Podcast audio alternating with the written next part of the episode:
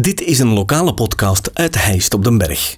Uit het boek Ikke en de Sikke, in het Heists dialect geschreven door Eddy Keulemans en Sikke Ooms, worden korte verhalen in datzelfde dialect voorgelezen. Dit vertelselke werd ingesproken door Sikke Ooms. Flower Girl. Het was in 1969, ik denk in september, op de woensdag. Ik was bij een trup, bij de zeemacht en ik was op verlof.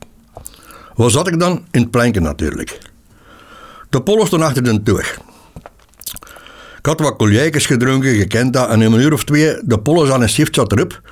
Vraagde nog maar, willen we ze terug gaan doen met de matra? Ik was direct dat uit, dat in de pazen. We reden wat rond en we gingen niet drinken bij de krabber in Etegum. Wat gezien is tegen de mannen van Etegum, want die kregen altijd direct de pellepjaat. En natuurlijk wat gezwans tegen Julia van der War, je kent dat. Maar dan moeten weten dat ik toen een lief had. Simona van Man van de Geile. Later is dat man vragen geworden. Maar die zat toen bij de nonnen in Balder op het internaat. Ineens zei de Polle, willen we Simone gaan halen?